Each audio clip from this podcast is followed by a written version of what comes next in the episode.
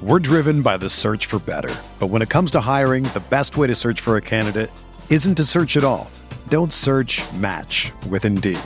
Indeed is your matching and hiring platform with over 350 million global monthly visitors, according to Indeed data, and a matching engine that helps you find quality candidates fast.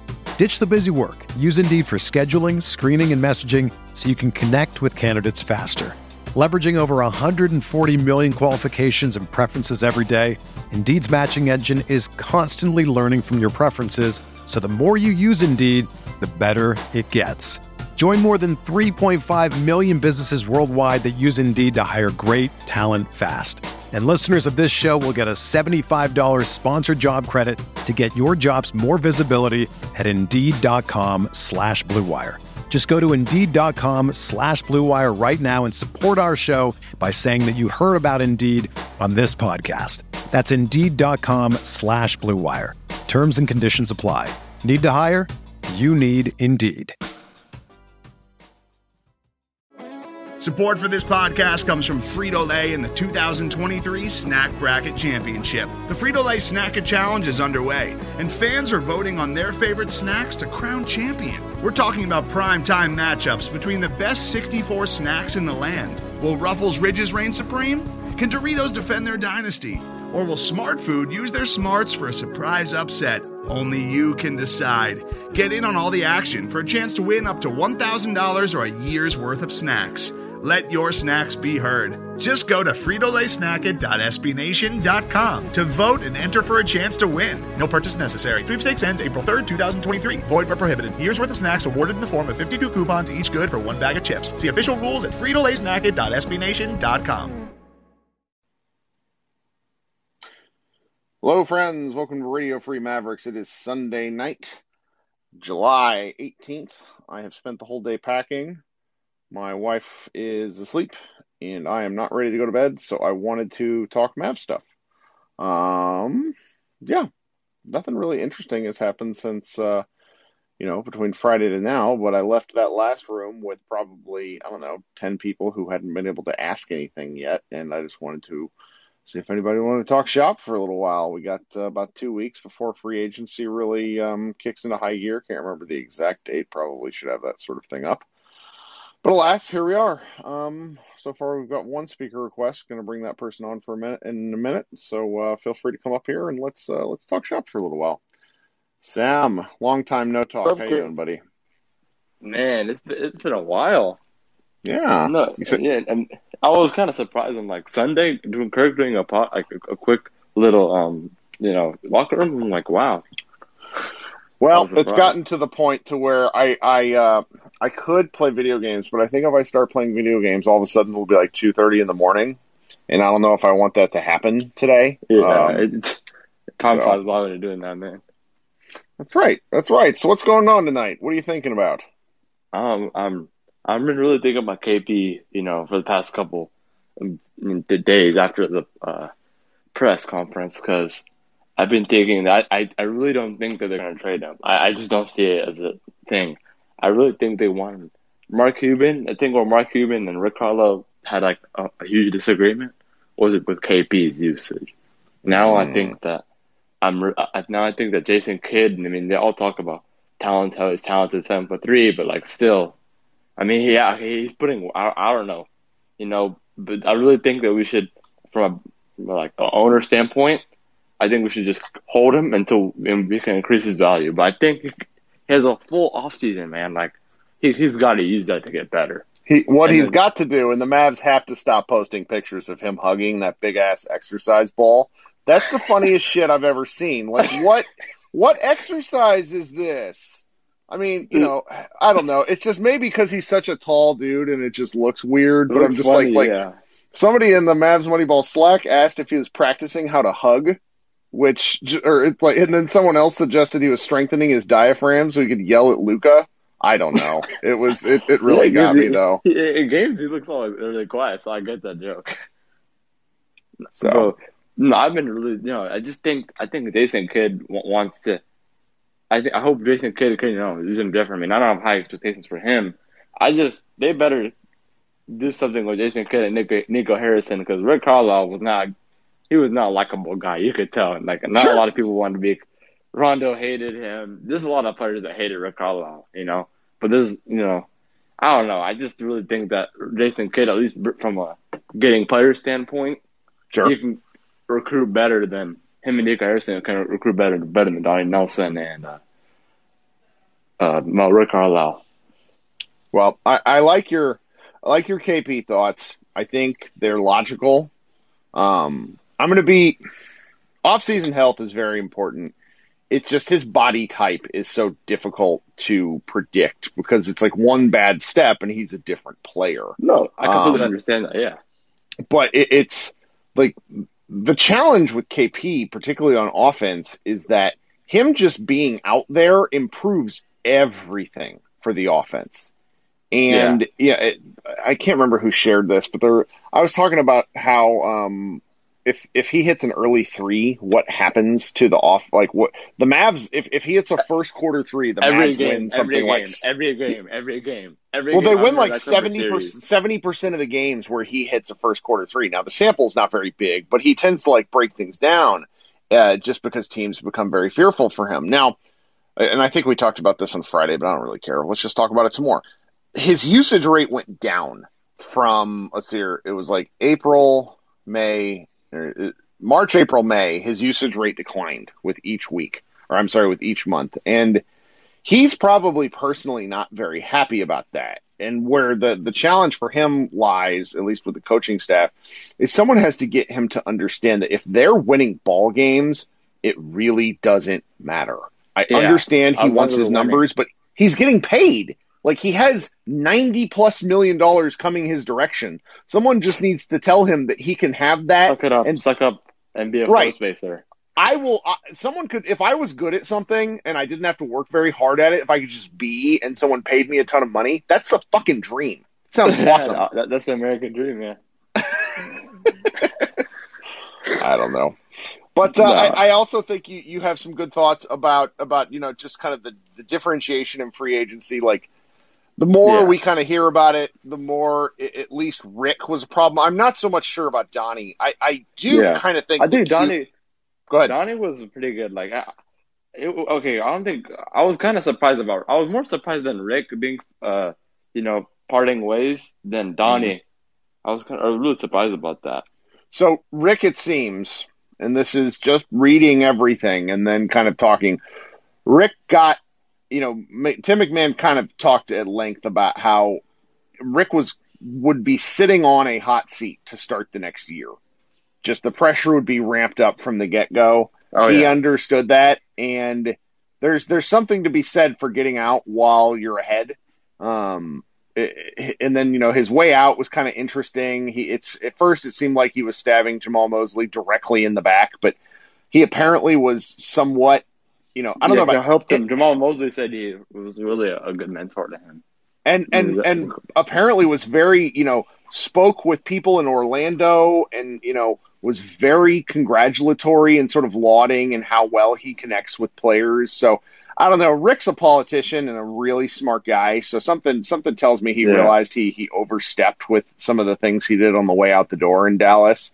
But uh, you know, it, it, it is what it is at this point. I he's I, I'm kind of glad that he got out in front of it because I would I Rick is is one of the top three tactical coaches in the NBA. Like, there's really not much yeah, of an you argument he is. there. Game plan wise, just that. I mean, they the front okay. I know Rick Hall is not a likable guy, but the front office has got to help him and at least try to surround him. It's just Sure, simple but- stuff. know, it's just simple stuff like Mark Cuban being cheap and and not wanting to overpay get pay uh, Jay Crowder a little bit more money Sure. or Well, it was a year's thing, but I, I know year, what you year, I know yeah. I know what you mean because it's the these things all add up. But I also think it's it's players not wanting to play for Rick, and therefore the bone like these things all tie in. But I- I'm kind of glad that they got out in front of it because I would have lost my mind next year, starting with you know po- people are already kind of bagging on Carlisle, and I would have gotten understood why. But it's like he's such a good in between the you know the uh, 94 feet you know coach to where it the stuff that, that was going on in terms of practice and how he treated players and sort of, you know, just his general, like, get off my lawn mentality. Like, he was like Yeah. grandpa. I mean, he's basically grandpa Simpson with a tactical sense. And nobody wants to, you know, nobody wants to deal with that guy. But uh, I, I I think those are good points.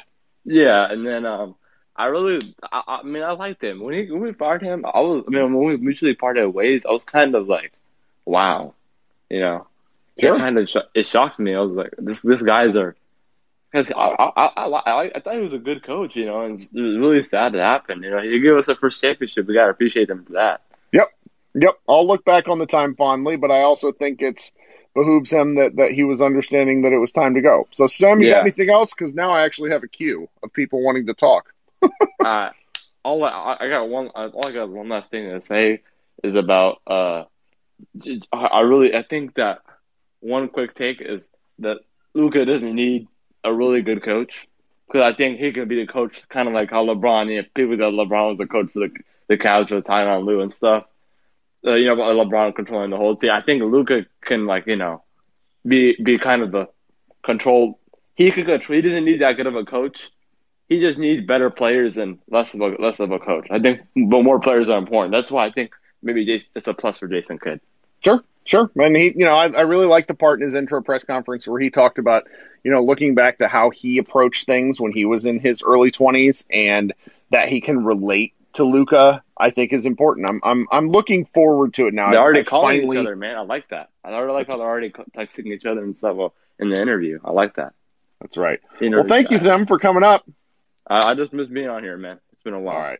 You have a good one. We'll talk soon. You too. Okay, Marco in the chat asks a good question. Kirk, why wasn't I, why weren't you at the press conference? Well, currently I live in the state of Virginia. I'm moving to Dallas in two weeks.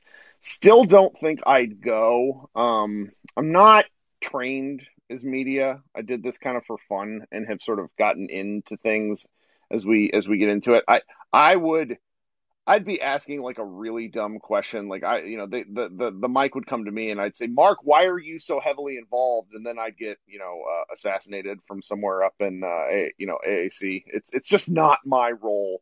I will let the, the people who want to ask the questions go. Um, you know, some of the questions at the press conference were really, you know, some were really good, some were really bad, but the Mavs do a really good job of kind of limiting the space that media has to operate, and I would buck against that, and so I probably wouldn't be a good fit. Um, so let me do talk about one thing. I'm going to post a link in the chat. Um, former Mavs Moneyball contributor and current Ringer staff writer Jonathan Tjarks is undergoing chemo treatments for a scary form of sarcoma, which is not something.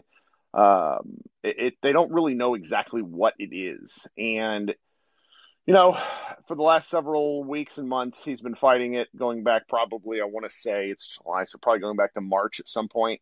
Um, you've read about his journey. It's pretty scary. Uh, in a couple of weeks, there's going to be a, you know, a, a fundraiser at, where is it here? It is in the, at the Pub McKinney at 204 West Virginia Street in McKinney, Texas. And a lot of people that listen to shows like this either can't go or from around the world. And I I just wanted to to let you know that, that I threw, threw up this GoFundMe, which I posted in the chat, and I will post in the um, uh, podcast link too, just to give people a chance to to donate to Tjarks. Um, you know, friend of the site and DallasBasketball.com CEO Mike Fisher gave a thousand dollars to it today because he's a good dude and really likes Tjarks. There's just been a lot, you know, we've had over 430 people donate as of this moment. We're just shy. I think now we're just over $20,000. Um, it's, it's really, it's been kind of shocking in a really wonderful way to see the internet kind of come together for somebody like Tjarks, who's an unbelievably good writer and basketball thinker. Just kind of an outside the box guy. Didn't really think it would come to this in terms of us uh, raising this much money for people, but I wanted to give people a chance to do that if they were interested. And now I will uh, come back to bringing people on stage. We have DJ coming up next, and if anybody else wants to, you know, send a request to join, we can do that, and we will talk soon. So, all right, DJ, how you doing? Yo, Kirk, what's up, my man? How you doing? I'm How's okay. the move? Moving is terrible. I see. I, yeah, trust me. I'm. I got like two more months, and I'm not packing nothing.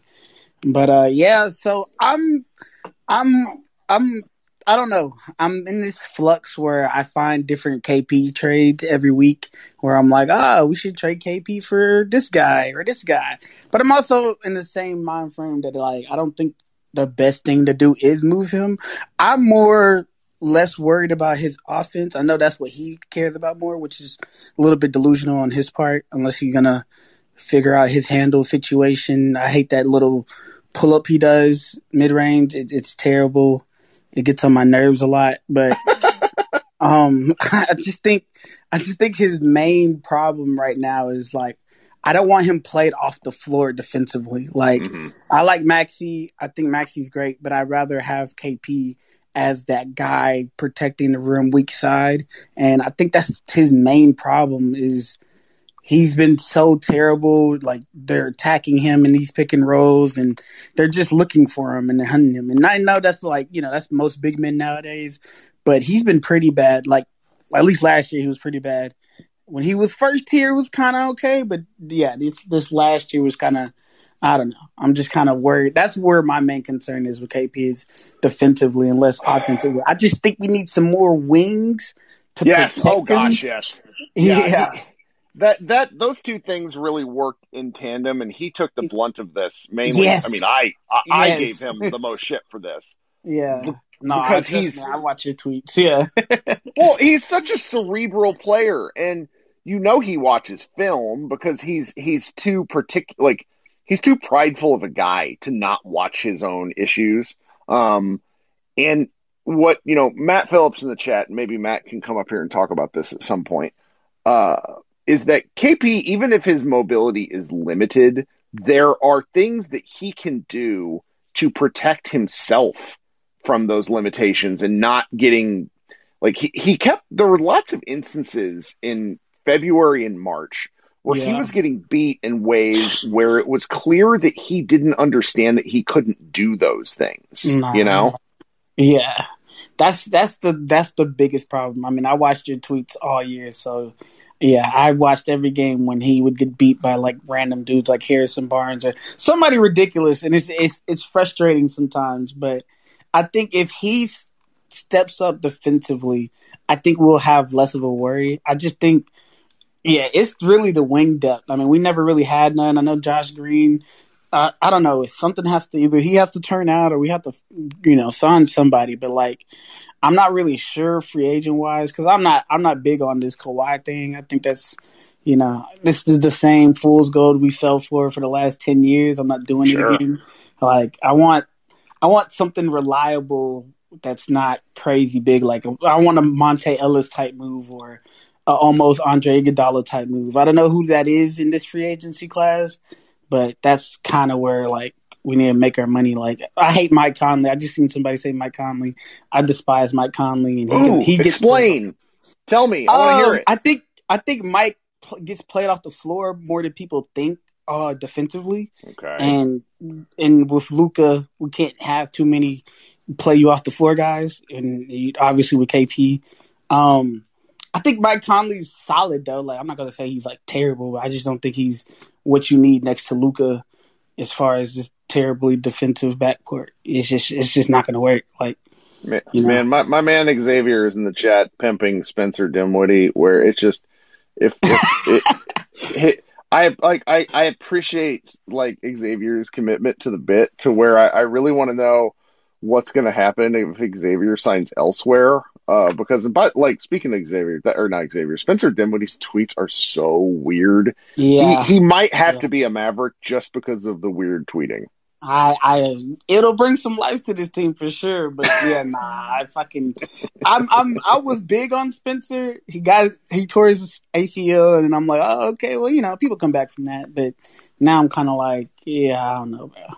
It's kind of like I, I'm, I, I've been doing his shooting numbers lately, and they were a lot worse than I fucking thought. Like I thought he was at least decent. Not to say he's terrible, but you know, I don't know. It, it looked, it looked nasty. Sure. It looked nasty. Sure. Well, Yeah, I'm with you on. I'm with you on all the KP stuff. It's so interesting. Like when I'm not when I'm not in the season, when there's not a game every, you know, 24 hours, I'm a little more sane about him. Yeah. Because I, I've gone back through and I've read Iztok's posts about the offense and about all this stuff, and a lot of it comes back to I don't think Porzingis is misused. I know Sem was up here talking about this. I, yeah.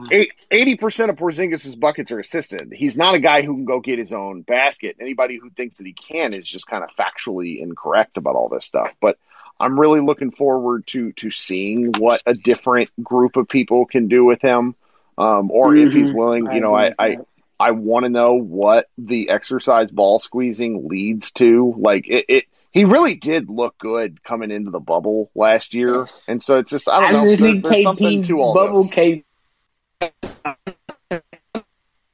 like he was Ooh, dominant. Internet cut out on you for a minute. Uh, yeah, I was saying like I don't think uh, Bubble KP's far off. Like him more at the five, less with Maxi, and just being the primary roller gives mm-hmm. him that confidence he really wants. And we didn't do that much towards the end of the year this year. I don't really understand why. I mean, I know Maxi's we love Maxi, but I also just think like you know that's that's where we should have leaned to more was him at the five, him being the primary roller, and just making because that forces Luka to also look at him too in a way, you know, mm-hmm. where I mm-hmm. think Luka sometimes not to say he doesn't want to look for him, but he also kind of there's like a they definitely have a weird trust chemistry thing that that's weird about them. So I can see where Luka is like, I, I got this because I really don't know what the fuck you're gonna do with the ball, and it irritates me and yeah.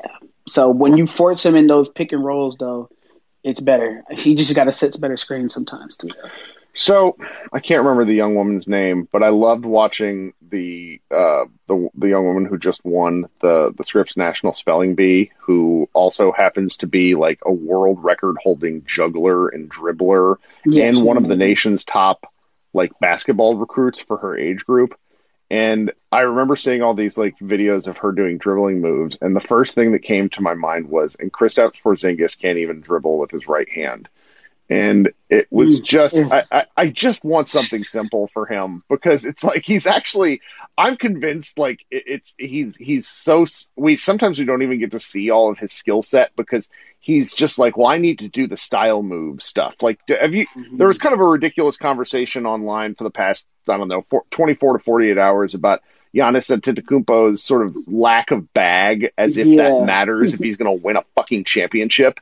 And Porzingis is like on the opposite end of that. Nah, I, you know, I think somebody said like we should really be calling Giannis the unicorn because he can literally do anything. I, I forgot it was some tweet a while ago, and I was like, yeah, like if anything, Giannis is a unicorn. I know he just doesn't shoot well, but like everything else is the what you need unicorn wise.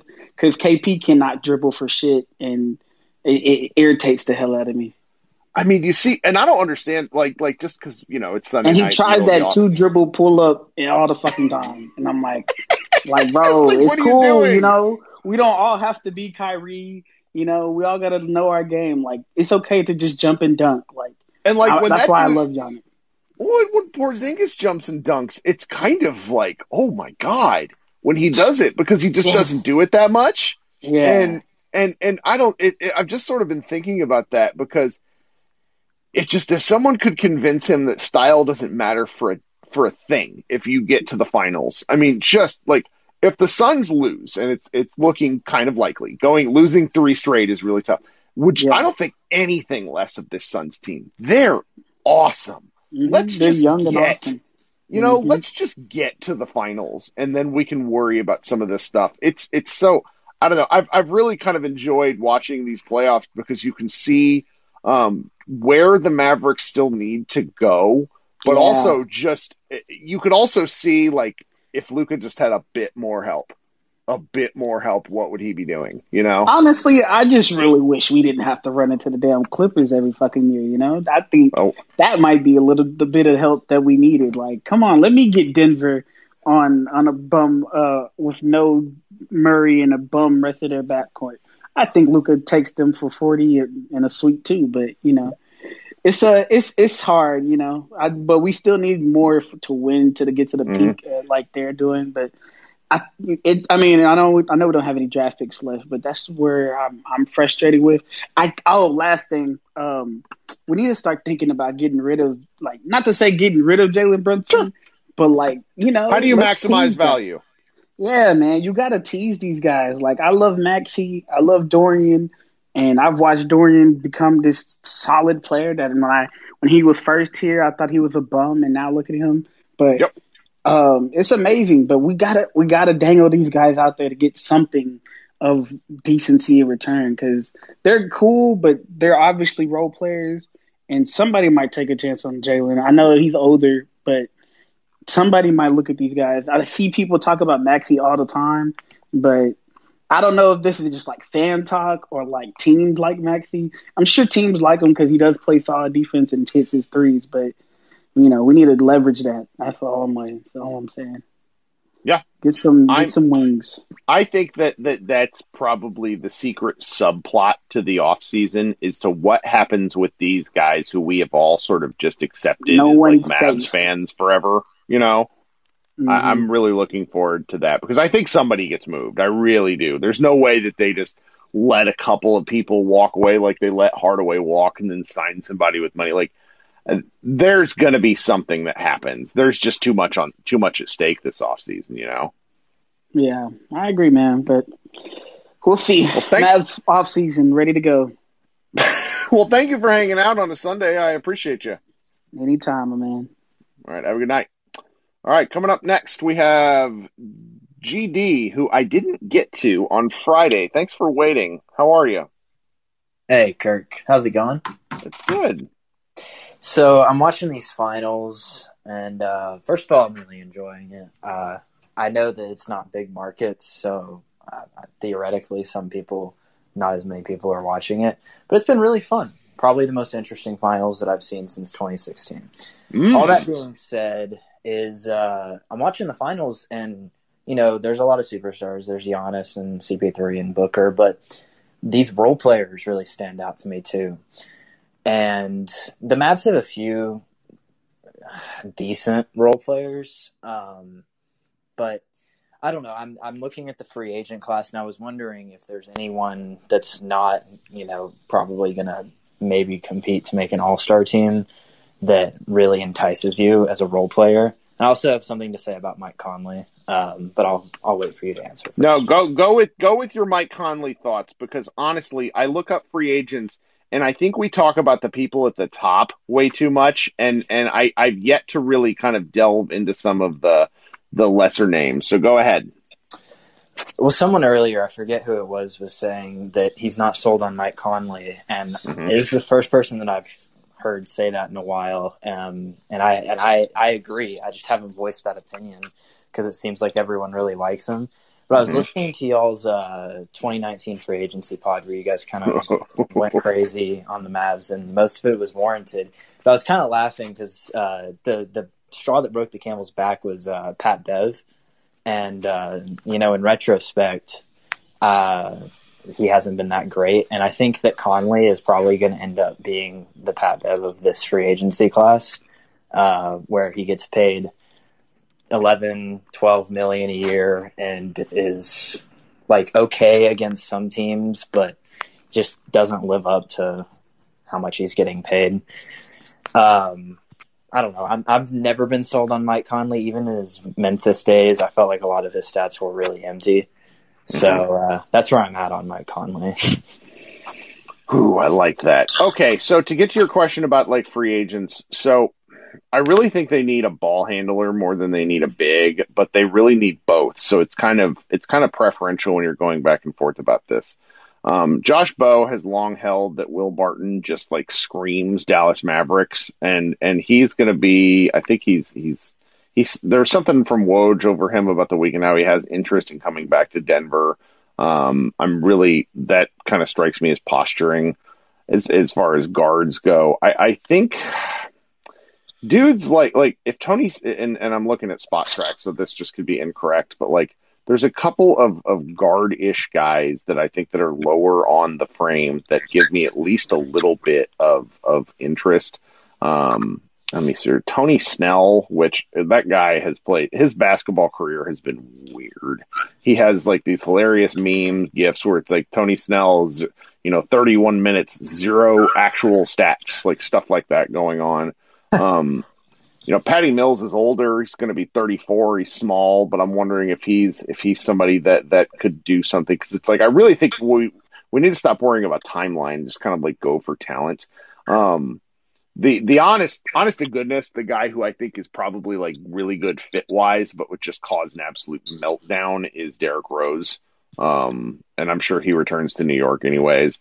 Like uh, Alec Alec Burks kind of ha- hangs out in the background there. I think he you know he had a nice season with the Knicks. I mean even Frank and Frank Ntilikina um, is is he's probably he's a restricted free agent I think, but there's no way the net Knicks are like actually going to match with him. His career is too weird. Um, but you start like, but you know, and I, I, see in the chat someone said no Franks, but it's like, guys, this is what we're talking about. Like, you get into the depth of free agency, and you have to start saying, okay, is a um, Wayne Ellington somebody that'd be worth a damn? Probably not, because he's 33. Alex Caruso, everyone in the Mavericks land seems to hate him, but he was a legitimate like top 20 perimeter defender. Um, there's just like kind of options when you get down into the weeds between guards and forwards that I'm I'm going to be very interested to see who is interested in the Mavs. I mean, that's where like kind of been our problem the last several years is the people who are attached to the Mavericks are really only attached to the Mavericks for leverage and then we end up getting stuck with guys that are you know, just not it. I mean, Xavier just talks about Austin Rivers for the room exemption. That would be fascinating to me because, you know, he seems to have really found his place in the league. Um, you know, campaign is is is an you know he's an early bird right unrestricted free agent. I mean the Mavericks could have had him. He was on their summer league team the last time I went to summer league, but you know I don't know. There's lots of options there. Forward um, is kind of a different spot. And I know I'm a little bit rambling, but it's Sunday night. What are we going to do? My favorite uh, post of the in in a long time at Mavs Moneyball is we let our guy Luke Askew um, wrote a article which we left both the picture and the headline. And if somebody could post it to the chat, I would appreciate it. He wrote Kelly Olynyk could drastically change the Mavs ceiling for 2022. And the pictures that he used is like Kelly looking like like somebody going to a concert in a uh, like Houston jersey. Like he doesn't look like a basketball player at all, and just got roasted in the comments. It was uh, it's outstanding, but Kelly Olynyk is the kind of like forwardy guy that would fit with Dallas. I, I, there's there's just a lot of different options, and I think that we kind of when we talk about these things, we're a little too married to um, some of the top names. Yeah, I definitely agree. I just I please I, I they have got to stop throwing money at big men. I'm so tired of it. Like, I mean, how much money do we have wrapped up in Dwight Powell and a lot for like 35, 40 million? And the Mavs front office likes to tout how smart they are and how they how they worship analytics and all that. Do the analytics tell you that paying you know incompetent defensive big men forty million a year is a good idea? I don't know. I'm tired of it. Just go and get a guard that can take the ball out of Luka's hands so that Luka doesn't have to, you know, literally do everything and literally yes, literally everything. Um, I just that's fine with me. And I know what I just said about Mike Conley, but you know, someone besides Mike Conley. sure, sure. Um, yeah, that's what I'm looking for. As far as like the big names go, I think uh, I see a lot of the concerns with Kawhi and his injury and stuff, but like for me, it's Kawhi fucking Leonard. Like, just throw all the money at him. Like, I don't care if if it doesn't work out, then you know it was Kawhi Leonard uh, on on the Mavs. So that's that's a pipe dream anyway. I'd love to see him throw money at John Collins. I'd love to see him throw money at Lonzo.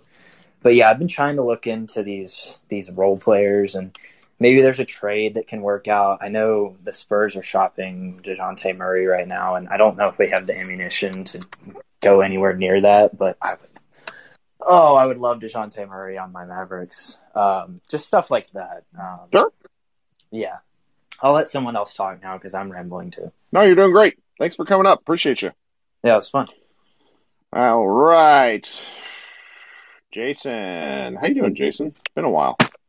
Yeah, it's been a while. But I guess first thing is that I keep seeing people talk about Collins and Lonzo and all these restricted free agents.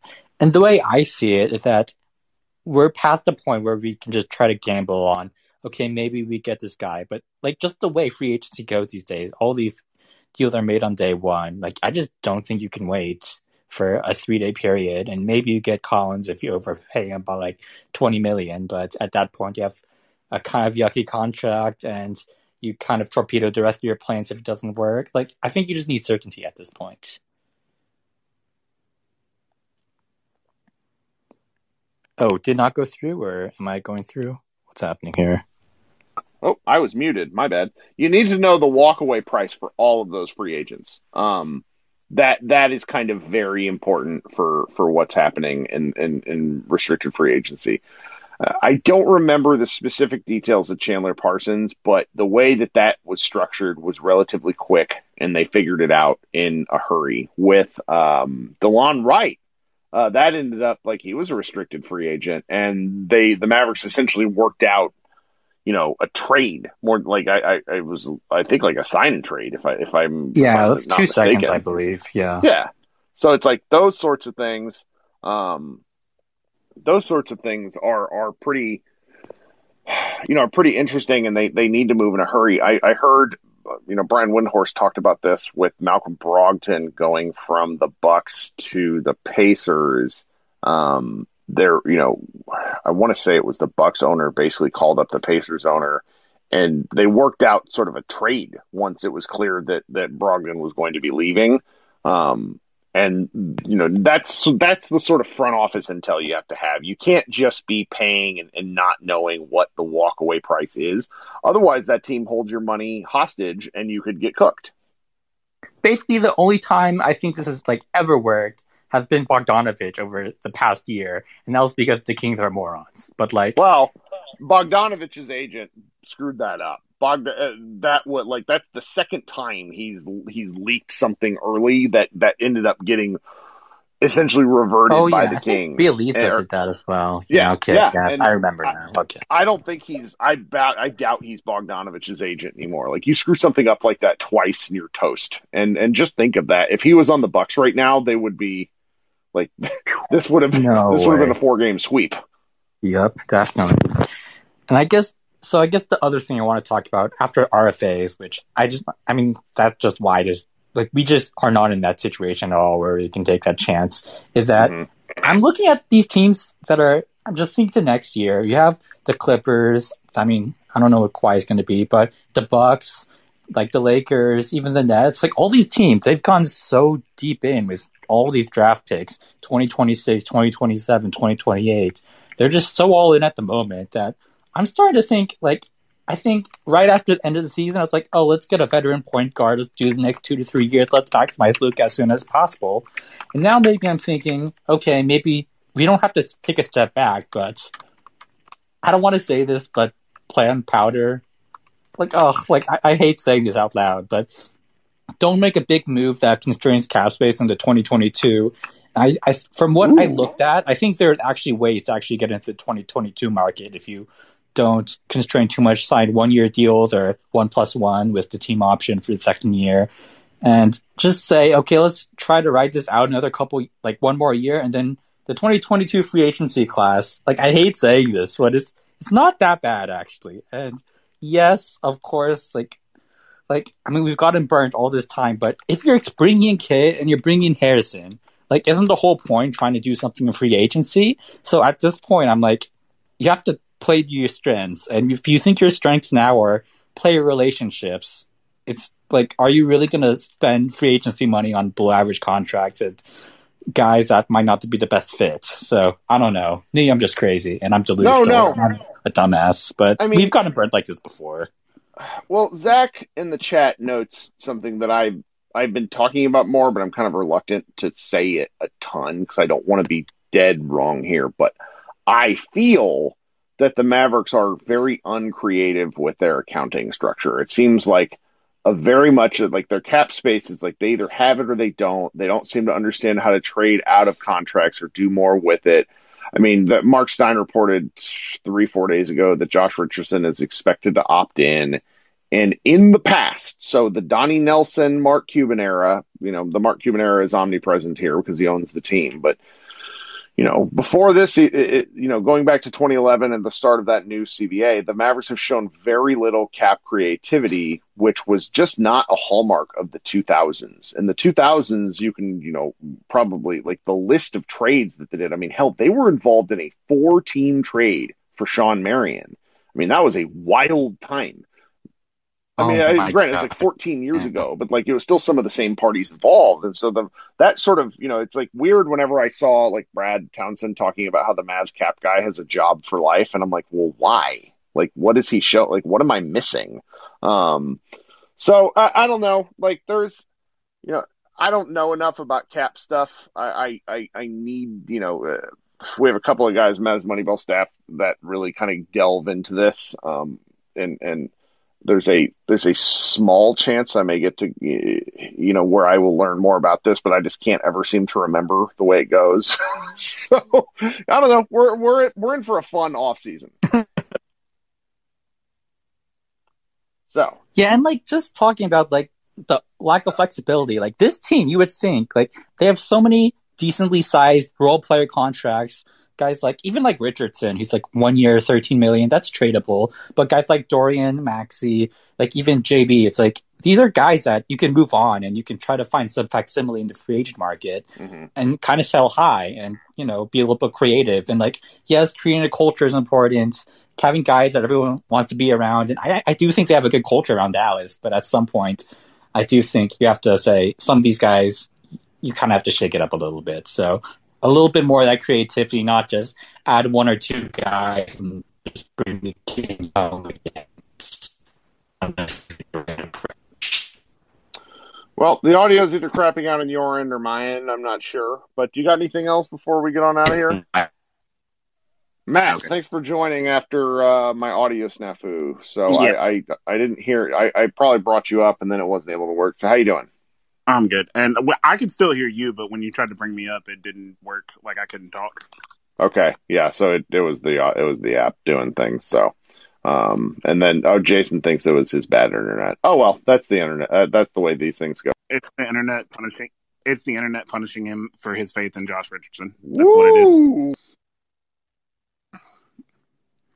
So what do you got uh? So, I so I got a couple things. One, the deal with KP is that the Mavs are so talent deficient that we can't get value for him right now. I know, uh, I think it's Ben wrote the piece about the realistic KP trades, but whatever you think about KP, he is the second most talented player on the team.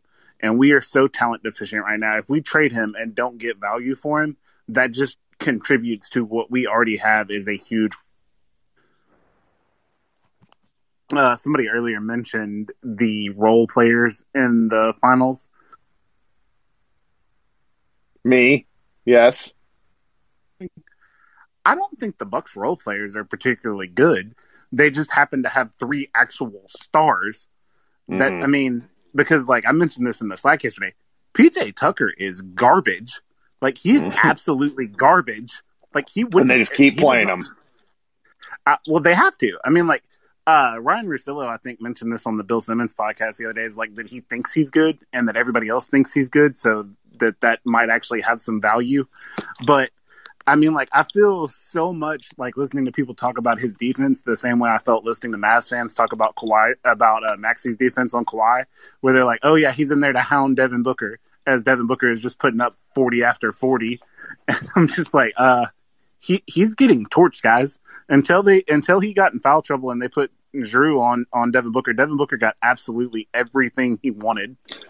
But they did that on purpose, and so there's there's stuff we're going to be seeing about that in the next couple of days. I've been talking to some different writers. So with Jrue guarding KP, it's taking seconds off the shot clock, and they have come. So so I don't know if you saw this, but Devin Booker's usage rate yesterday was forty two and a half percent. I mean, he's approaching Luka in, in, in, in ranges of usage. And that's what the, that's arguably what the Bucks want. They're basically saying you as a singular person cannot beat us. And they have two back to back games. Oh, oh, I absolutely agree. And, and Jrue's playing fantastic defense. Like his offense just comes and goes to the point that some games he looks like a star, like an absolute star.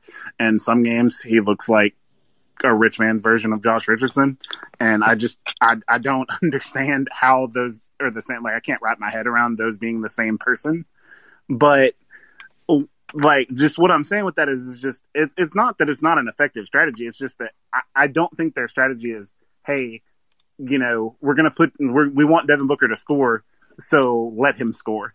Like meaning, like they still want PJ Tucker to try to play defense on him, and he just gets toasted because he's not actually good. Um, Yeah. Like like I said, their thing is, that Khris Middleton is a legitimate star in the NBA. Um, Yes. he, he is not as good as John Hollinger apparently thinks he is because he is not the best comparison for Cade Cunningham, but he is. leg- Yeah, go. That was bad. Yeah, but I know what you I mean. mean, but he is legitimately a very good and deserving All Star in the NBA. And Jrue Yes. Holiday is legitimately an All Star in the NBA, who is also an All Defensive player. But that that's where their strength is. Their strength, they're very top heavy.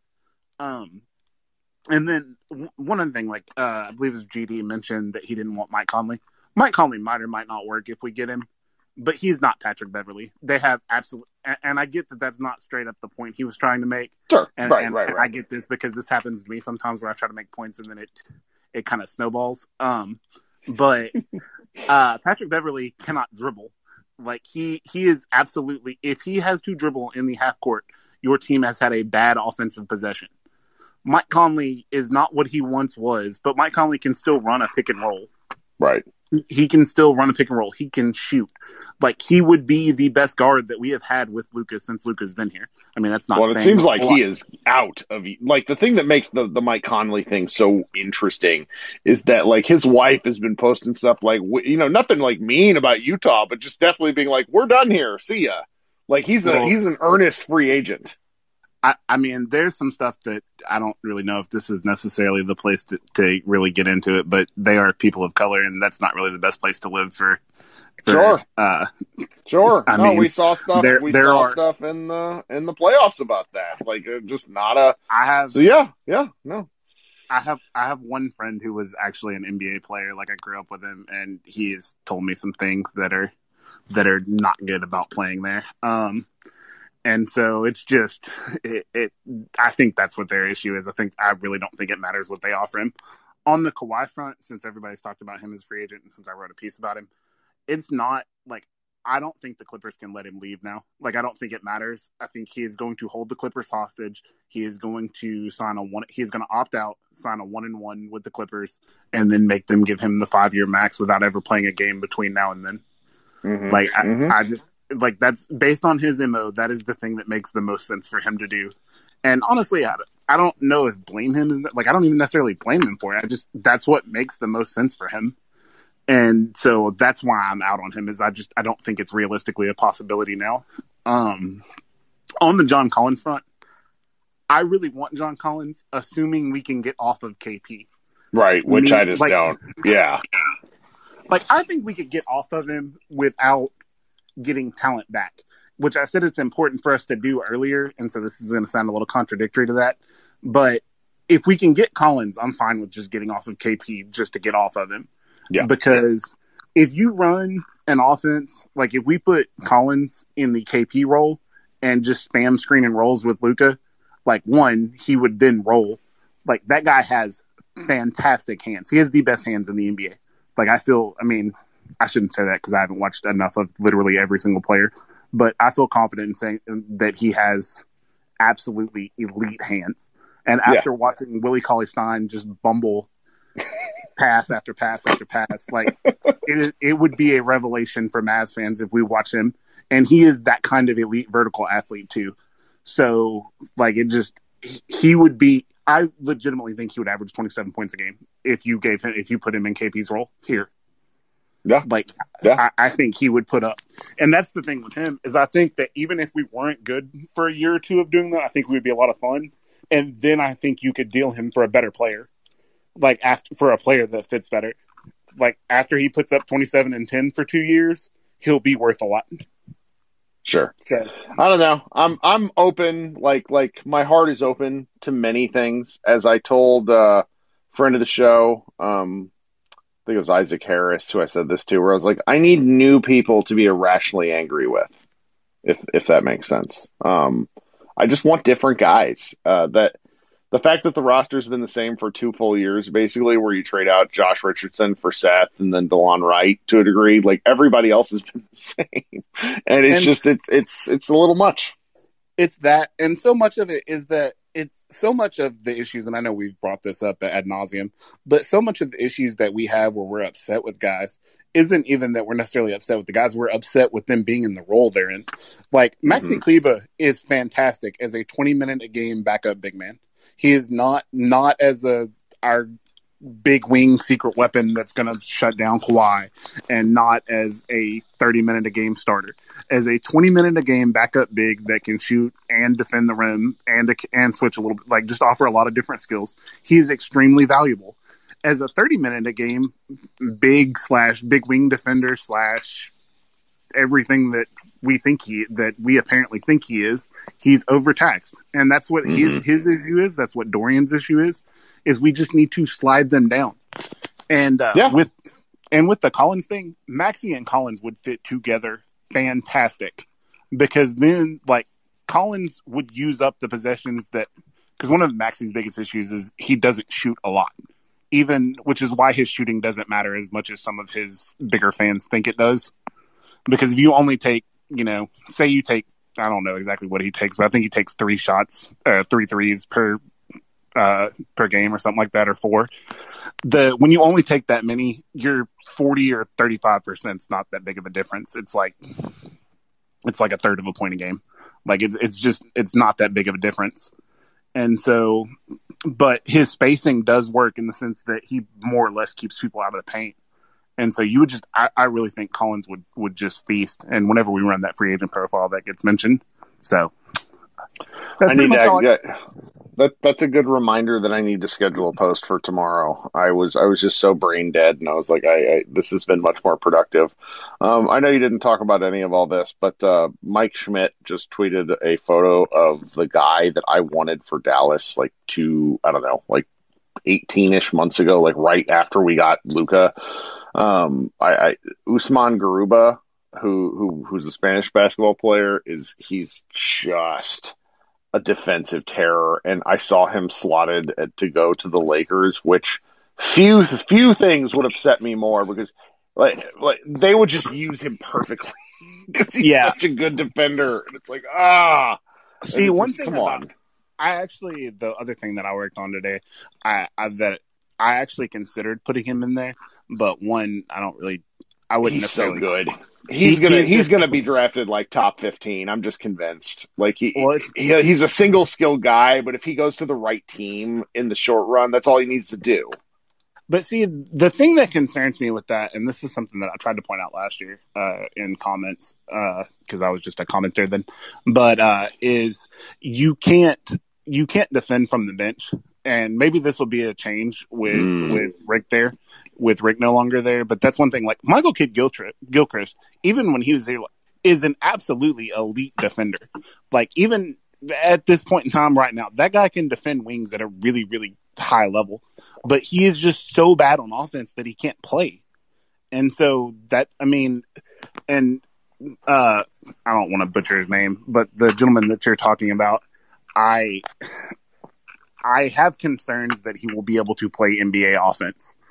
He, and so that that was always my concern, and that's one of the things that I've pointed out before, is just that like I would see people just be like, "Oh, we're gonna get this guy, this wing defender, this wing defender, this wing defender," and I'm like, "Yeah, that that sounds good in theory, but you can't defend from the bench." And Yeah, yeah. not which, and we don't know, we don't know what Kidd's gonna do because he's different.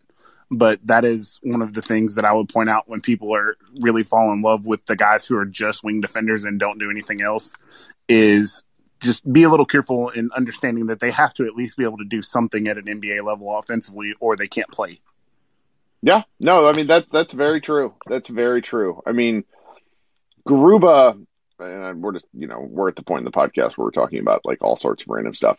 Is like there's no such thing as a Draymond Green starter kit. Like Draymond Green is a one of one basketball player, and I know people have very varied opinions of him, but that would be kind of the, the, the, the slot for him where you're playing him with in, in, in an elite offense where he doesn't have to do anything because he's actually a very good passer. Um, probably not probably not Draymond level because Draymond is an is an unreal passer, but just like the defense and the ball moving and that sort of stuff. But anyhow, now we're kind of off the deep end. So. Yeah. Um, Uh, since you brought him up, the last thing I'll say before I leave is Draymond is the greatest player ever that plays with an invisible backpack on at all times. God, watching that guy shoot hurts. I mean, I, my my, I, I've been trying to teach my five year old how to shoot, which I don't know how to shoot. So let me tell you, that's a little difficult. And it it just watching Draymond and sort of like the crouch shit that he does, where it's like, how is this a thing? You play with two of the best shooters in the multiverse, and they can't get you to to do that sort of thing. Ugh, kills me. Still funny though. I can't believe he shot like what? What did he shoot in the year? Uh, the the, the final, the first final. He was thirty seven percent one year, and he was five. He was. I know he was five of five at one point. I think he. I mean, it was a five of seven. volume thirty-seven percent too. Yeah.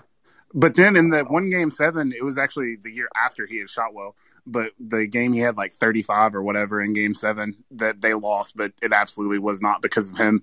He was, Sure. he made five threes in that game. Like it's just, and I mean, I'm, I'm basing this purely on memory. So I'm not looking at a stat sheet. So that could be wrong, but I feel pretty confident that that part's right. And it's just Yeah. what what that guy has that that separates him from some other people is that guy's compete level is just absolutely off the charts. Like there are fake competitors that run their mouth and do everything and do all that, and it's all a show. That guy, I mean, I don't know him. I've never met him in person, so don't think that I'm pretending like I have or anything. But that's a guy that you can go to war with. Like that that kind of analogy is overused a lot, but like that guy wants to play and he competes, and and that's really his thing. So. Well, thank you for hanging out. Appreciate you joining me in the second room uh, for whatever technical snafus that happen. We're going to blame Jason for murdering my internet. But um, thanks, Matt. We'll talk soon. Okay. Bad signal on Richardson Island. All right. Bye. All right. We're going to go through a couple more people, and then I got to go to bed. DJ, what's happening? Hey, what's up, Kirk? Long time no talk, man. Yeah, how you doing? Pretty good. Um, so I just I had a few thoughts about uh, like the whole KP thing and um, the roster going forward and uh, Sure. free agency this summer. Um, so like I've just been going back and forth thinking, you know, they they're gonna move him or he's he's staying and ultimately I think he's gonna stay put just because like his value is just too low right now and like what are you realistically gonna get for him at this point?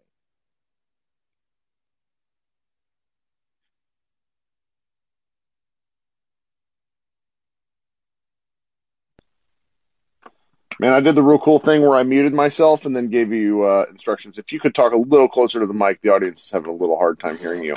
I, I know exactly what you mean. I mean, this is, I, I feel differently about it depending on what I've seen that day. Like when I saw KP hugging the exercise balls, like, can we trade him to the moon?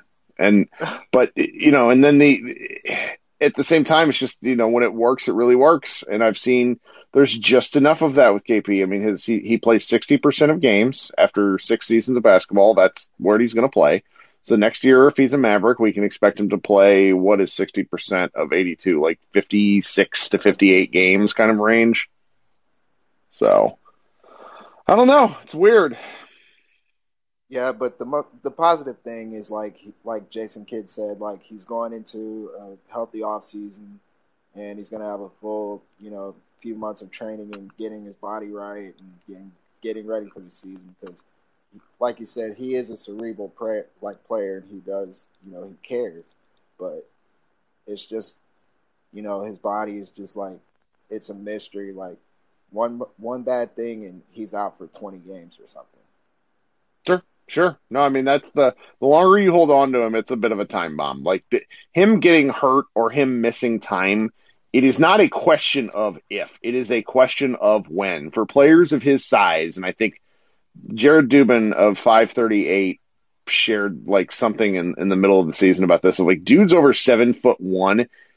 By the time they pass their fifth season, they generally play maybe at best fit 60% of their games. Well, KP has only played 60% of their games like before his in like totality, you know, uh, going back to the start of his career. So it's just, it, it's it goes both ways because it's like I, I kind of think that's why the Mavericks had him in bubble wrap um, for for the last part of the season, and then the the Clippers were just a terrible matchup for him. I mean, he he I think Right. he doesn't want to admit it, but that was kind of the deal. And if they had played any other team, I think we would have seen a different KP because there was no point in rolling with him on the on the Clippers because they just switched everybody onto him. It was there was anything they ran that was why shoving him in the corner was the best option.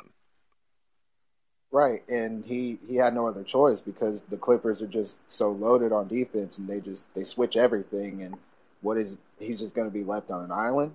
Like that doesn't work. Yeah. Yeah. No, I, I, I, understand. So, well, what else you got for us? Anything? And then the um the whole like building the roster and like seeing what this team needs. Like just say like like the point that Matt brought up. Like just move guys like Dorian and Maxi one spot down, and you have a healthy KP and of course Luka, and then you I don't know say get rid of Willie Cauley Stein for a Nerlens Noel and or get rid of a Trey Burke and you know maybe this guy in particular make more money than this or more than three million or whatever. But like, what if you swap him out for T.J. McConnell or something? Like, just add some talent like here and there, and then like maybe add, you know, if you lose Tim Hardaway or um, if you do eventually trade KP and like get a John Collins or uh, to replace Tim Hardaway, you get a guy like um, either Buddy Hield or just I don't know, like just something a little different and just add a little more talent across like the roster. Move those uh move guys like Dorian and Maxi down and just maybe and get a whole different matchup in the playoffs other than the Clippers. Maybe maybe No. second round. Yeah. Yeah. No, second round, second round has got to be the, has got to be the goal next year. Second round or bust is, is kind of where I'm standing. So I, I, I do think that that's probably what the Mavericks will do. I, I just have a hard time figuring out what the what might be. I mean, it's just, we just don't, we don't have anything to base this off of. I don't think like, like one of my takes that I've, I've mentioned, but I haven't said in a couple of weeks is like, I don't think KP and Kidd will, will, will vibe. Um, Kidd is particularly hard on on certain kinds of players, and I just I don't know if he and Kidd will get along. But you know, we heard what we heard in the press conference, and we will uh, we will see.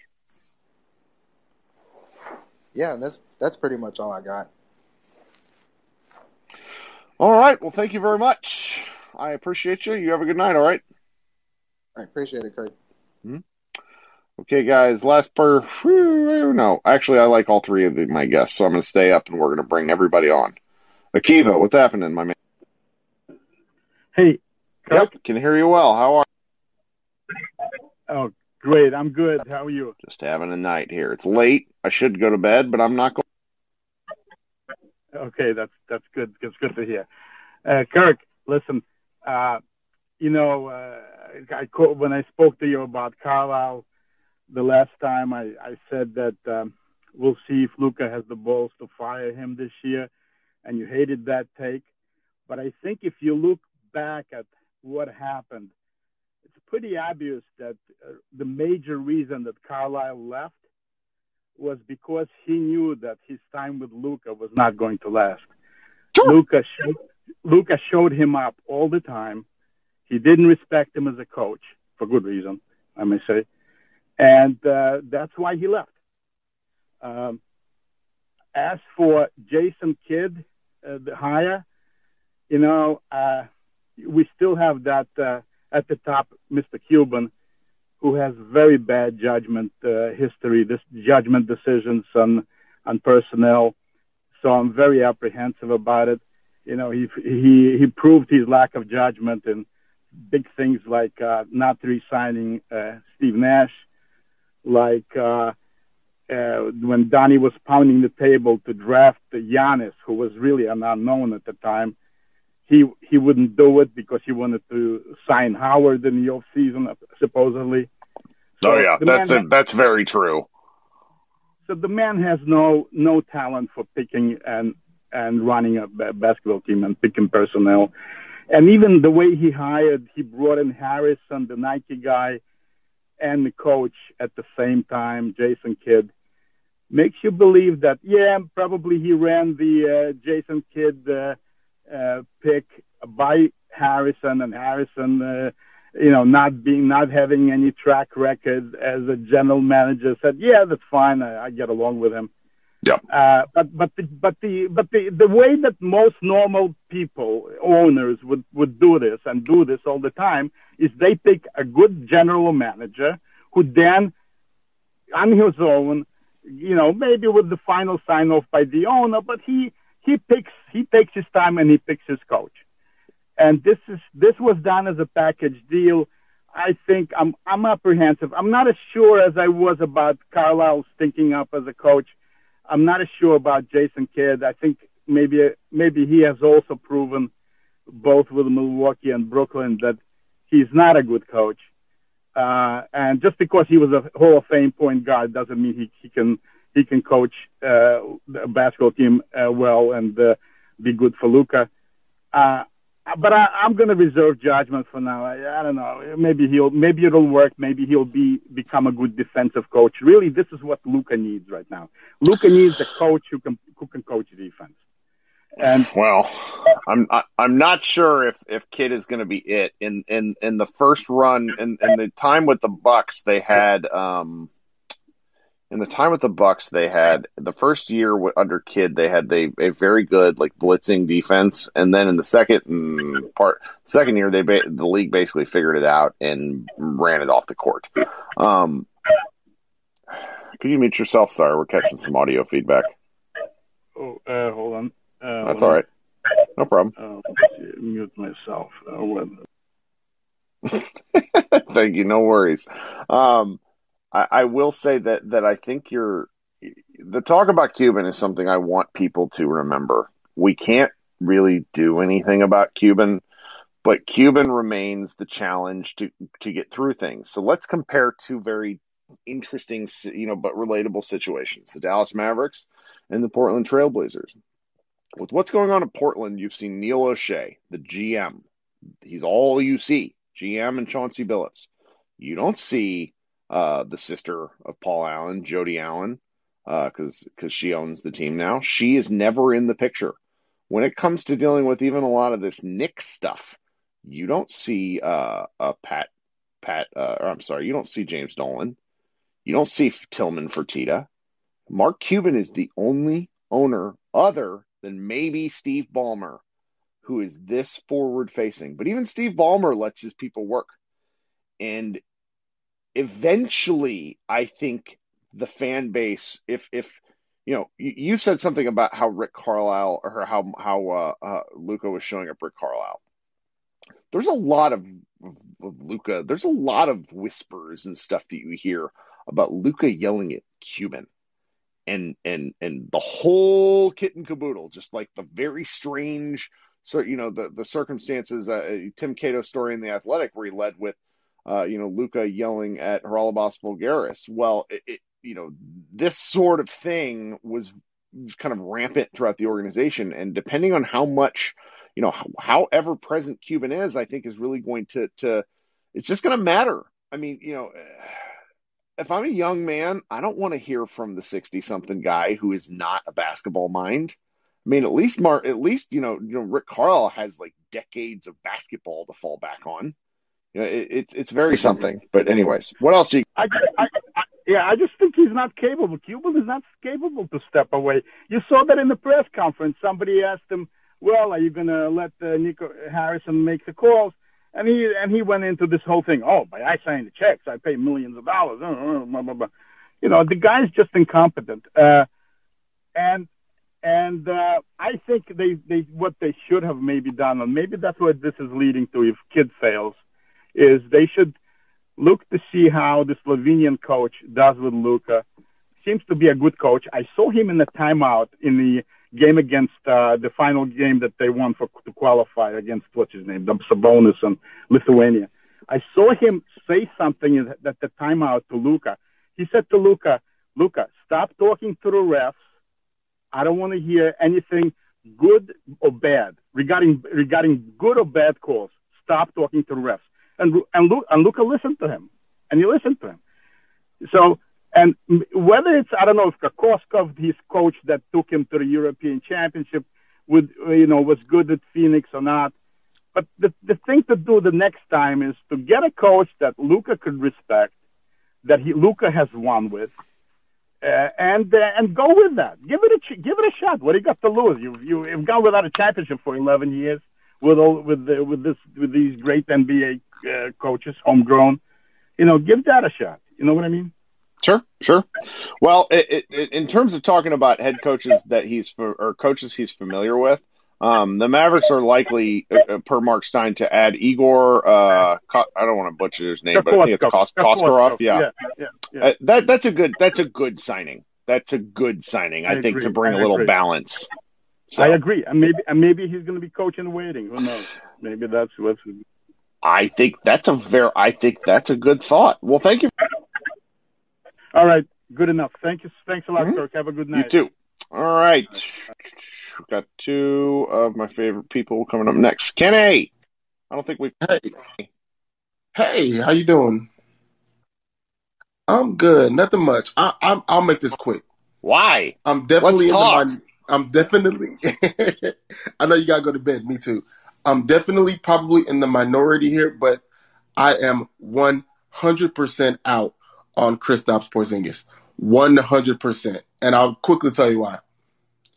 You can't keep a player, let alone give him the max, who in the playoffs is on the court literally pouting through my television or while I'm at the game. I can see it on the bench, on the court, because he's not getting the ball. We know your role was diminished on purpose because so the blueprint on defending him is is out there. All you gotta do is put a wing on him. They don't even have to be good. Just put a wing on him. He can't dribble the ball around the wing. He gets it stolen. He can't post up a center. He can't even post up Reggie Jackson. So what can he do besides stand on the three point line? Maxi can do that for ten million dollars. He can also thirty. he can also hug exercise balls and give me great social. Exactly. I'm I'm, I'm lifting uh, my PS5 controller in my hand, like kind of like a curl, and I'm gonna tell my wife to take a picture. Like I'm back. They doubted me. Come on, bro, stop. I love it. Like it, it's it's it's just insane. Like people say we gave up a lot to get him. Yeah, we did, but it doesn't matter. The Mavs have to learn to cut their losses, right? If I'm in a two year relationship with the, my girlfriend and she just absolutely, I hate her. It's not going to work. Do I wait until I find something better? No, I get, I dump her. I enjoy single life, and then I find someone better. I, I, you, you got you you got to get rid of him. He's pouting on the court because he he can't get a shot. I understand you're frustrated. You're sitting in the corner. I understand. You think you're a star. I get it.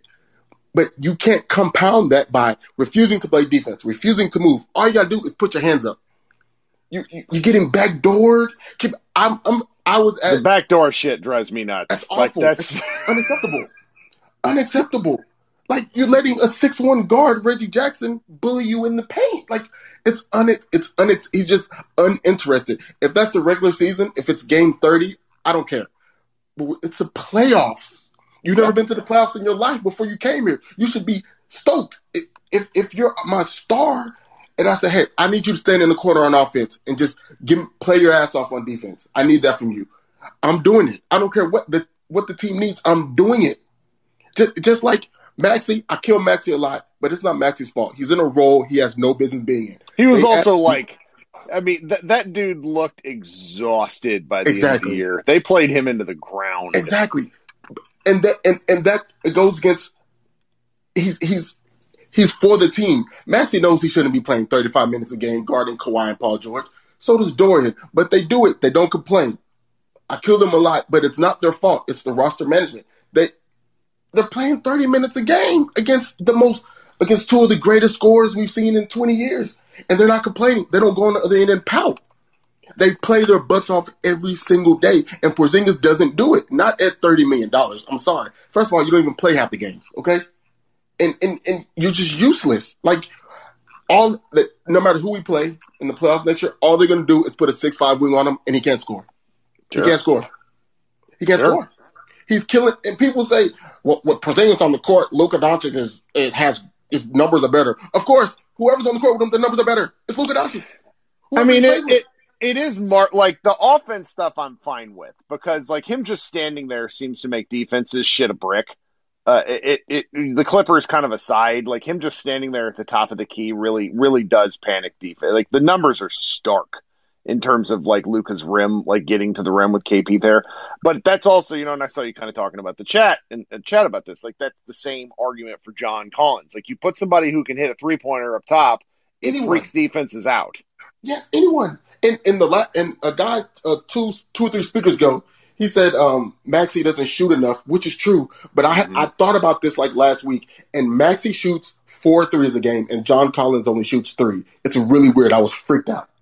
I was so weirded out Yeah. because it's com- it, you would think it's the complete opposite. Because I know Maxi is just so afraid of the ball. It's just it's just my if Maxi it just shoots a couple more times, we probably beat the Clippers. Like you got to shoot the ball. You out there shoot I- the ball. I want to say he made like two, like somebody has the numbers on this, but it's like him, he only, he made a bunch of threes in the first two games. Then he made like Mhm. three the rest of the way. It was bad. Yeah, I think bad. one of the first quarters in the first game, he had like 14 points, and then probably Mhm. scored like three points the rest of the way.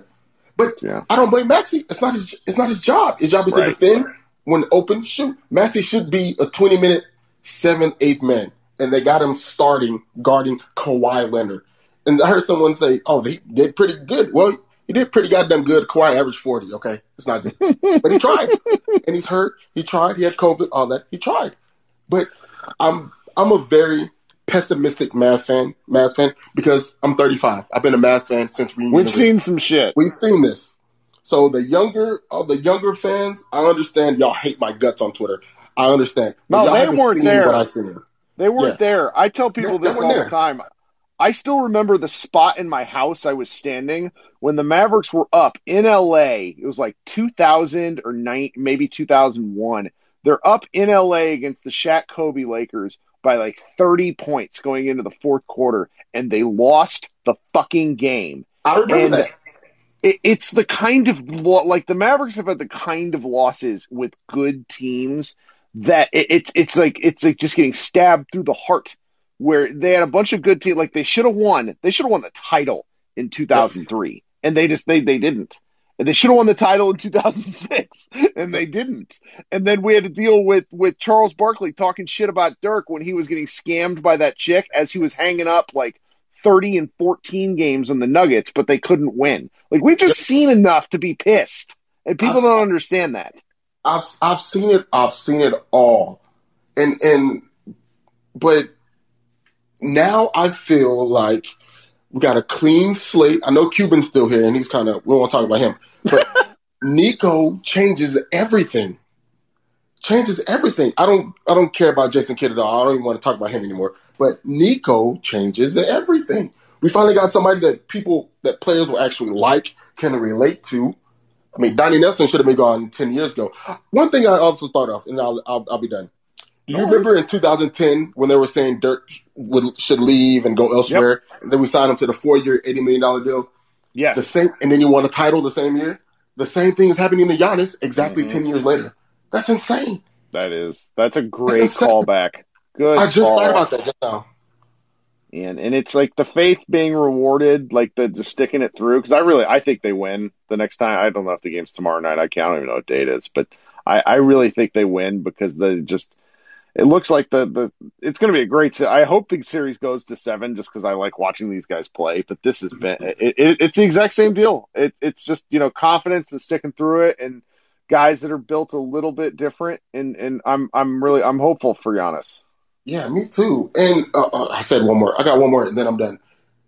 The Mavs, the the roster is awful. Cuban came into my mentions a couple months ago and said the team is really good. I said, eh, you're lying. The team sucks. Mm. You just have my personal. I've been watching basketball for 30 years. Luka Doncic is the best player in basketball. He just has the least amount of help. And He has no no help whatsoever. Porzingis is not help. He misses 60, 40 percent of the games. He's not help. But look at every single team that played in the second round or better. They all have Luka's the best player out of all those teams, and then the second, third, fourth, fifth best players are all on the other teams. then you got Porzingis, and then you got THJ.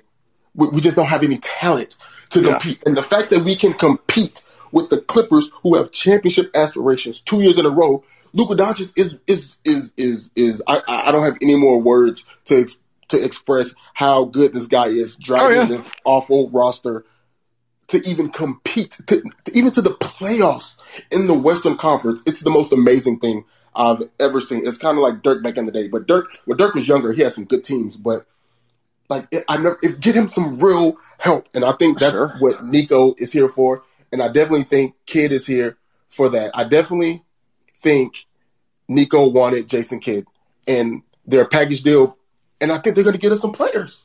Yeah. I really do. Not not, not just a superstar, but like the mid tier guy, like a like a Bobby Portis. Bobby Portis will come here and start day one. That guy is Well, amazing.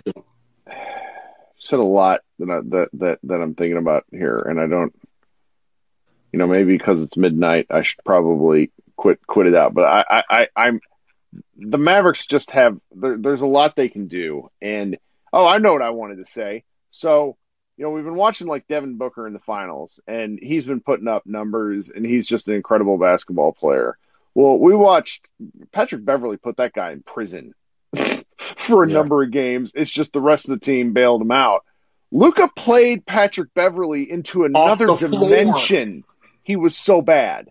So it's like, what the hell happens if Luka gets to play these guys? That's all. I just keep thinking about that because you know, like the the dirty little secret is Luka is a 21 year old man with a lot of money and a big house, and his girlfriend lives overseas. We can all tell when that guy has had a good good time the night before. You know, you can you can see it. Okay, and then we got seven straight games of him not doing any of that because he was taking basketball seriously, and he looked.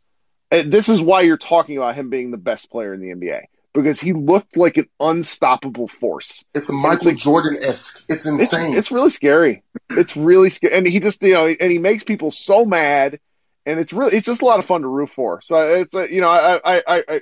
This has been great, Kenny. The, Tate, while you're up here, you got a bunch of people in the chat being like, "All right, we're having a great time listening to Kenny. Where can they hear your occasional podcast?" Uh, my podcast is called uh, No Name Mass No Name Mass Pod because I couldn't think of a name because I suck at everything. I do like locker rooms. I haven't done one in probably like a month. Oh, I'll be so busy. I some I forget that I have one. Someone has to tell Sure. me like, "Oh, hey, make a pod." I'll, oh, okay, let's do it tomorrow. And um, yeah, Kenny eight one seven on Twitter. Kenny underscore eight one seven. A lot of y'all probably already follow me or have me blocked. One of the two. I love you Both. regardless of whichever one it is. But I'll sign out with this. Just get me players that can create their own shot, not stand around and have to watch Luka. That's all I Sure. need. Well, thanks for coming up, Kenny. out. Yeah, thanks, y'all. Good night, y'all. Go Mavs. Woo. All right. Last but not least, the man, Xavier, who's been waiting forever. How are we doing? Can you hear me? Can now. How are we doing? Ah, I'm triggered, Kirk. All of that. I'm extremely triggered. I just heard this man say he wants to get rid of K people for nothing, but he called Bobby Portis amazing. I'm in the twilight zone.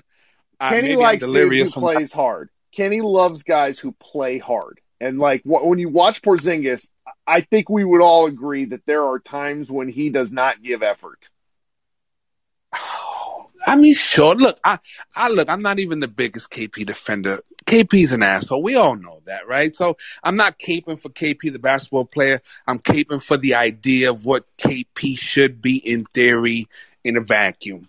But guys, like the, I'm so triggered. It's like we want we want people to quote unquote help Luka, but we keep yearning for players that are going to rely on Luka to get buckets. Like what we, the reason, look, at this point it is a bit of a bit, but the reason why I clamor for Dinwiddie is because he can get a bucket. He doesn't need Luka to get a bucket. He can create his own shot. All these people that these folks want to pay need Luka to create shots for them. Like we've mm-hmm. already seen what that looks like. Luka's gonna wear out by the fourth quarter. His legs are gonna Sure. be so because he has a. Me and Luka have the same beer belly, and so we're not in the best conditions of our lives, and so we're gonna wear down eventually. That's what happens. So go get me somebody that can go get themselves a bucket. John Collins is not that. Lonzo Ball is not that. Lord knows Bobby Portis ain't that. Every well, other okay, okay.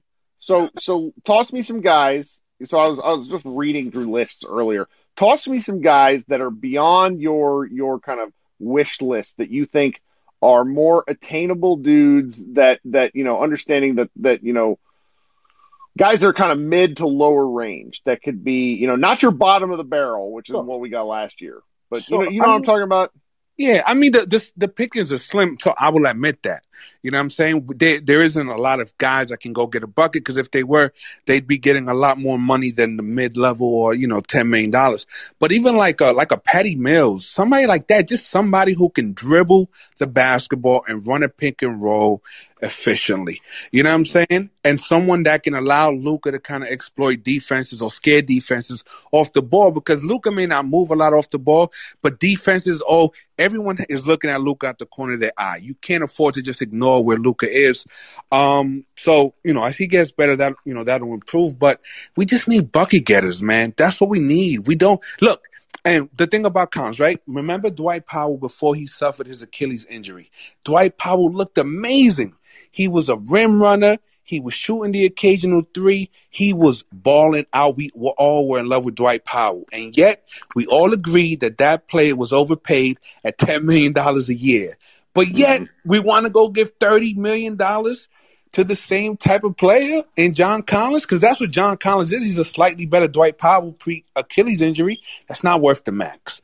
You know what I'm saying? So that's all I'm saying is like we just look, we just got to be smart, man. You know what I'm saying? Because if we we're cash- not smart though I know, but look, Kirk, I get it. Look, I, I'm look, I'm a diehard fan, and I get it. I just want to see my team get better, but we gotta be smart. You know what I'm saying? And we gotta just take a step back. Look. It took a nuclear performance from Kawhi for us to lose that first round series against the Clippers, right? We can all admit that. If Kawhi doesn't go nuclear, we probably win. So if we had, and yet everyone here is clamoring, we need second round, second round, second round. Had we made it to the second round and then got our ass whooped by the Jazz, would we be saying the things that we're saying now? And so at that point, are you willing to cash in whatever chips you might have just for an extra victory to get into the second round? And then if that's yes yes because I think perception matters a ton I think narrative matters a ton. I think so. So you, you watch a little bit about what was happening i- i- with the stuff that in in terms of Carlisle and Luka. Like, I sort of think that they might have still been in the same situation, uh, just because there was a lot of. I mean, the fact that this much dirty laundry got out this quickly about the Mavericks, we have never heard this stuff since we've had internet. That's how quiet the Mavs normally are. And we were just hearing all sorts of shit. I mean, it was a gossip fest. And to the point to where I think that there's still a lot more to come. Like that's why I think Rick really overcorrected with a lot of his like praise of Jamahl Mosley and things like that. So it's I don't know. It, it, the narrative just ends up mattering because you know, like I, it used to piss me off that we hear Kendrick Perkins talking about, oh, nobody wants to play for Rick. I've heard, I've heard, and you know what? That big dumb idiot was right. And But- so- But Kirk, winning cures. But you know this, winning cures all, man. Like I don't know if you, I don't know if you saw like the guy that wrote a book about like behind the scenes on the Brooklyn Nets. You want to talk about a mm. shit show? The Brooklyn Nets are a disaster, and that could implode at any time. But because they got injured and because they had a built-in excuse for the losing, everything's they're still you know considered favorites. But that situation in Brooklyn is nasty. There's a lot of teams that behind the scenes are complete dumpster fires. But here's all. So when you lose a tough series to the Clippers, yes. Do I think this that the stuff is legitimate? Of course. I just don't think that's unique to the Mavericks. All I'm saying is that I'm trying to. Again, we got Luka Doncic in his prime, man. Like Yeah. he is a championship caliber player.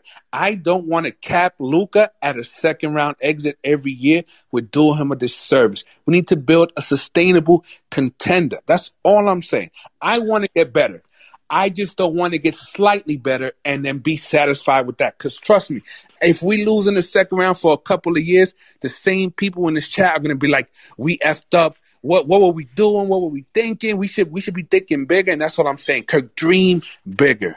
Think how do you build a championship contender? And it's not by maxing out John Collins. That's not how that's going to happen. Well, I mean, we've talked mm-hmm. about this, and we we've talked about this in previous in previous episodes, where if they're not going to take a small step forward, I think Take a step then back. they Absolutely. then they need to take a step back.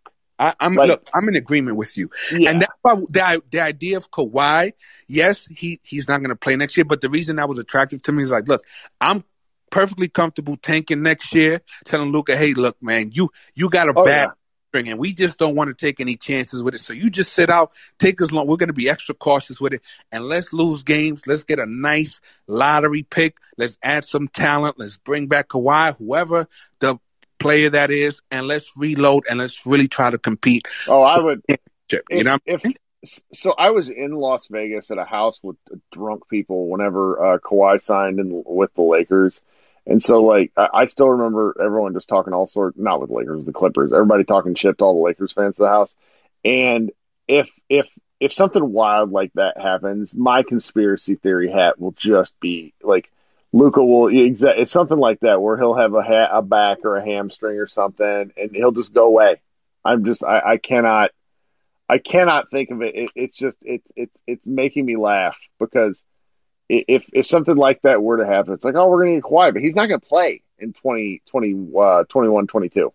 Just just because that's likely. I mean, Kawhi's he has a degenerative knee, and then you know an ACL on top of that, just be too much. But I I don't know. It's it's tough because I understand why everybody's really really in on this, but this is you know this is where like the creativity and stuff, and at least they have a new front office for us to talk. Because I think that's where where is kind of the X factor. It's just like this whole new group of people in Cuban's ear talking to them about different new things, and maybe that'll be for the good. Um, you know, we'll we'll see. I, I it has to be, frankly, but because this is the last year that at least before Luka's making fifty, you know, forty five million a year before it gets really interesting. But I don't know. I'm I'm I'm optimistic, but I'm not like I'm not doing doing the Dalton thing where I'm just like willing, you know, Michael Jordan's ghost to appear and sign in the Mavericks jersey. Because look, and last thing I'll say, Kirk, and then I'll let you go to bed. Look at what happened to the 2019 Blazers. They made a Western Conference run. They thought they were something that they weren't. They cashed all their chips in at the wrong time, and now they're about to lose their superstar in the next year. Why? Because they thought that they were a piece away, and they went all in, and they gave up two first round picks for Robert Covington because that's that's what was going to take them over the edge. And look at them now.